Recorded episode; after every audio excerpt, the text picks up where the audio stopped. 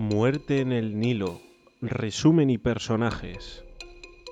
Muerte en el Nilo es una novela escrita por la reina del crimen literario, Agatha Christie, y publicada en el año 1937.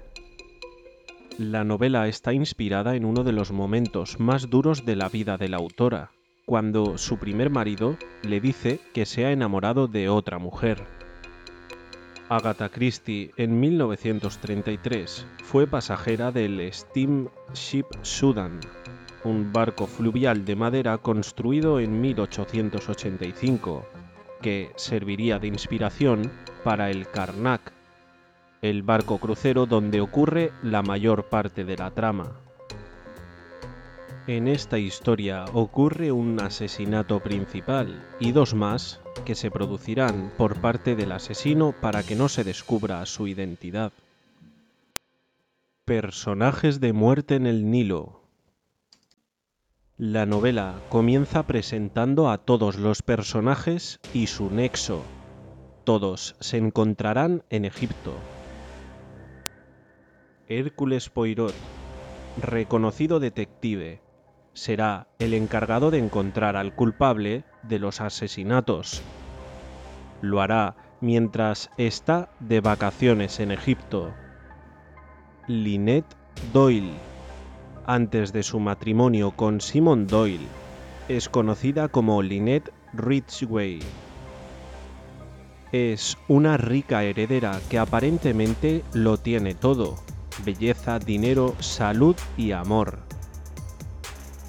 Es asesinada y todos en el barco tendrán motivos para ser culpables. Simón Doyle se casa con Lynette tras dejar a su novia, Jacqueline de Belfort. Aunque defiende su matrimonio por amor, finalmente se descubren sus verdaderos intereses. Jacqueline de Belfort, mejor amiga de Lynette y exnovia de Simón. Cuando Simón se queda sin trabajo, no duda en pedir la ayuda de Lynette. Esta acaba de adquirir unos terrenos y necesita alguien que le ayude a gestionarlos. Y Jacqueline piensa que su novio sería perfecto para desempeñar esa función. Louise Berget, criada de Lynette, por culpa del insomnio, descubre quién es el asesino de su señora. Intenta chantajearlo, y aunque al principio lo consigue, la asesinan para que no pueda hablar. Un trozo de billete que se quedará entre sus dedos ayudará a esclarecer los hechos. Tim Allerton Tras recibir una carta de Joanna Southwood, amiga de Lynette, pone rumbo a Egipto junto a su madre. Él y su prima Joanna realizan reproducciones de las mejores joyas de las mujeres más distinguidas del momento, para poder intercambiarlas y vender las originales. Miss Van Schuiller, mujer de avanzada edad, que irá a Egipto por placer. Se llevará con ella a una familiar pobre, Cornelia Robson, y a su dama de compañía, Mr. Bowers. Tras la sustracción de una de las joyas de Lynette, se descubrirá el verdadero objetivo de Miss Bowers, vigilar la cleptomanía de Miss Van Schuiller. Andrew Pennington, apoderado de Lynette, cuida de la herencia de su padre hasta que Lynette cumpla la mayoría de edad. Tras enterarse de su boda, viajará hasta Egipto para aparentar un encuentro casual con el nuevo matrimonio. Jim Fanthorpe trabaja para la firma Carmichael, Gran and Carmichael. Su tío, uno de los socios, lo hace llamar cuando recibe una carta de Lynette, su clienta, donde le explica que acaba de encontrarse en Egipto con su apoderado americano de manera casual. deciden que Jim vaya a Egipto a vigilar las intenciones de Mr. Pennington, ya que él no lo reconocerá. Miss Otherbourne, escritora de historias de misterio, viaja junto a su hija Rosalie. Esta intentará evitar que su madre continúe con sus problemas con el alcohol. Resumen de Muerte en el Nilo. Lynette Ridgway, la protagonista de la historia, tiene como pretendiente a Charles Windlesham. Todos esperan que su compromiso se produzca en breve. Todo cambiará cuando Lynette conozca y quede prendada del prometido de su amiga Jacqueline de Belafort, Simone Doyle. Simón rompe su compromiso con Jacqueline y se casa con Lynette. Todos creerán que él solo quiere su dinero. Para celebrar su luna de miel viajan hasta Egipto. Allí coinciden con diferentes personajes. Más adelante se descubre que todos ellos tienen razones para querer asesinar a Lynette. Únicamente se salvará de la sospecha a Hércules Poirot, detective, que tras retirarse decide recorrer el mundo. Lynette y Simón disfrutan de su luna de miel hasta que descubren que Jacqueline, la ex prometida de Simón, los ha seguido hasta allí. Lynette habla con Poirot. Cree que tiene que haber alguna ley que prohíba que Jacqueline les persiga. Poirot le hará ver que aunque la venganza que está llevando a cabo Jacqueline puede llegar a ser fastidiosa, no es ningún delito. El matrimonio, cansado de ser perseguido por Jacqueline, planea la manera de darle esquinazo. Harán ver que van a permanecer en el mismo hotel durante los próximos 10 días, aunque realmente tomarán el Karnak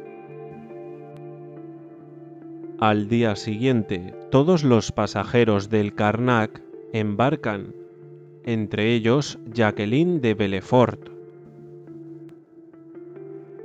Andrew Pennington, su apoderado, se acercará a Lynette para que firme unos documentos, con la excusa de mantener toda la documentación en regla tras su matrimonio. Lynette quiere leer todos los documentos antes de firmarlos, cosa que no le gustará al apoderado, por lo que se excusará para dejarlo para otro día. Antes recibirá Lynette la felicitación de Jim Fanthorpe, ya que, aunque no lo reconocen, trabaja para la firma de abogados que la representa y ha ido a vigilar que Pennington no pueda engañarla. Más tarde, Pennington reconocerá que necesitaba tiempo para recuperar el dinero que había perdido tras los malos tiempos de Wall Street. Tras la cena, poco a poco todos los pasajeros van abandonando el salón, a excepción de Simón, Jacqueline, Cornelia Robson y Jean Fanthorpe. Jacqueline ha bebido más de lo que debía y no deja que Cornelia abandone el salón. Fanthorpe está absorto con un libro, aunque finalmente se acerca a la cubierta y allí puede ver cómo Simón observaba a las dos mujeres. Simón, tras ver el estado en el que se encuentra Jacqueline, le recomienda retirarse a la habitación. A ella no le gusta y le amenaza con cumplir lo que un día le dijo. Te mataría antes de verte con otra mujer. En ese momento alza la mano y enseña su pistola. Tras un forcejeo con Simón, este resulta herido en la pierna. Cornelia va en busca de Fanzor, cuando vuelven se encuentran a una Jacqueline arrepentida que deja caer la pistola y empuja lejos de su alcance, mientras Simón les insiste en que la lleven a su habitación y no la dejen sola. dejan a Jacqueline bajo la vigilancia y cuidados de Miss Bowers y acuden a llamar al doctor Bessner para que trate la herida de bala. El doctor quiere poner al corriente a Lynette, pero Simón insiste en no molestarla y deja claro que tienen que vigilar a Jacqueline toda la noche. Fanzor va a recoger la pistola y descubre que ha desaparecido. Al día siguiente encuentran a Lynette muerta en su camarote. La han asesinado con un tiro en la cabeza y han escrito una J en la pared con su sangre. Empieza el trabajo de Poirot. Tras los interrogatorios, descubren nuevas pistas. Varios pasajeros escucharon un chapoteo después de medianoche y han robado las perlas de la víctima. Descarta como posibles culpables a Simón. Estaba herido de gravedad cuando se produce el crimen y por lo tanto queda descartado también el doctor Besner, que pasa la noche junto a él. Por su parte, Jacqueline pasa la noche en compañía de Miss Bowers, por lo que esta última también queda descartada. Interrogan a Louise Bourget, criada de Lynette. Esta niega tener información sobre el asesino. Más tarde se descubre que lo sabía todo. Miss Van Schuiller reconoce haber visto a Rosalie Otherborn tirando algo por la borda. Tras el interrogatorio a Rosalie, esta queda descartada. Estaba tirando las botellas de alcohol de su madre, ya que sola no puede controlar sus problemas con la bebida.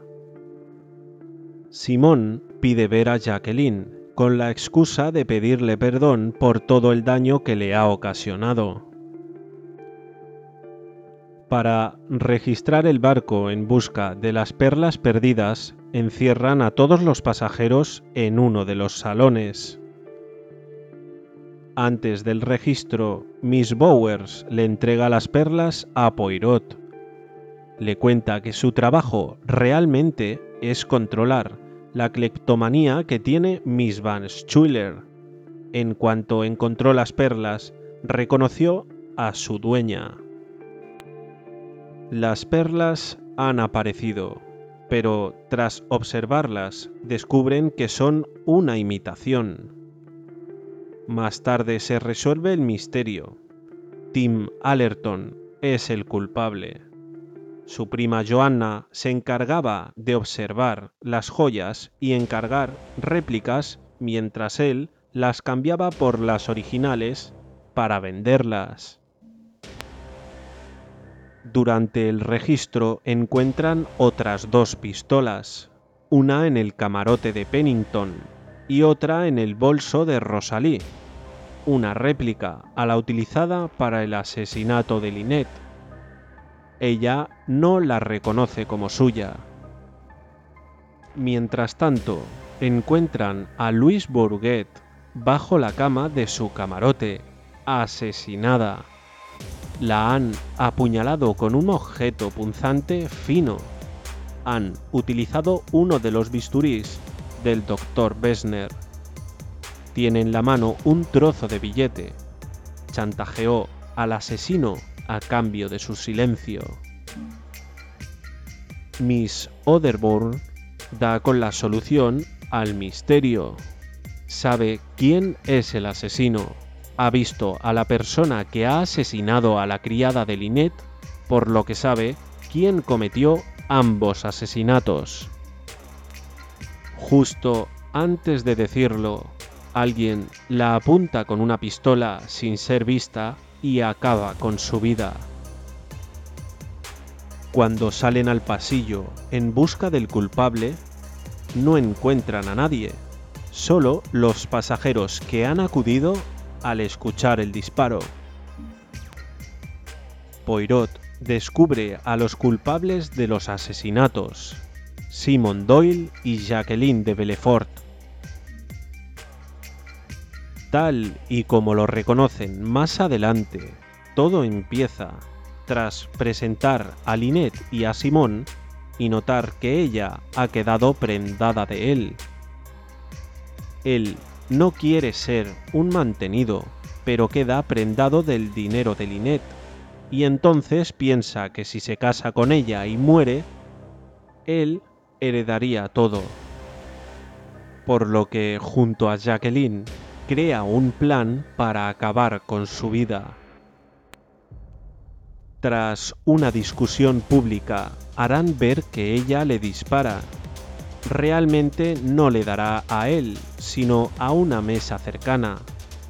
Mientras él insiste en que se lleven a Jacqueline y no la dejen sola, y van en busca del médico, se levanta y dispara a Lynette.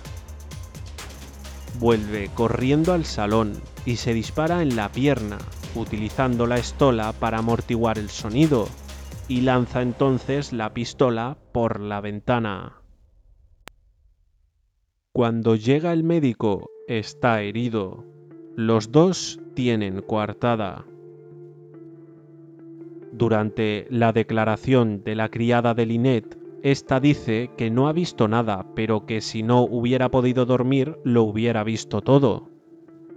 Esto es un mensaje para alguien de la habitación. Quiere chantajear a Simón. Simón querrá hablar con Jacqueline y la convencerá de que la asesine. Para ello cogerá prestado uno de los bisturís del Dr. Besner. Miss Otherbourne verá a Jacqueline salir de la habitación de la criada y justo cuando va a contarlo, Jacqueline, que ha cogido el arma de Pennington, le dispara. Jacqueline y Simón no tienen más remedio que confesarlo todo. Al día siguiente, mientras desembarcan a Simón en camilla para llevarlo al hospital, Jacqueline se acerca para despedirse y tras agacharse para atarse los cordones, saca una pistola y le dispara. Realiza un segundo disparo después de mirar hacia Hércules Poirot. Esta vez el objetivo será ella misma.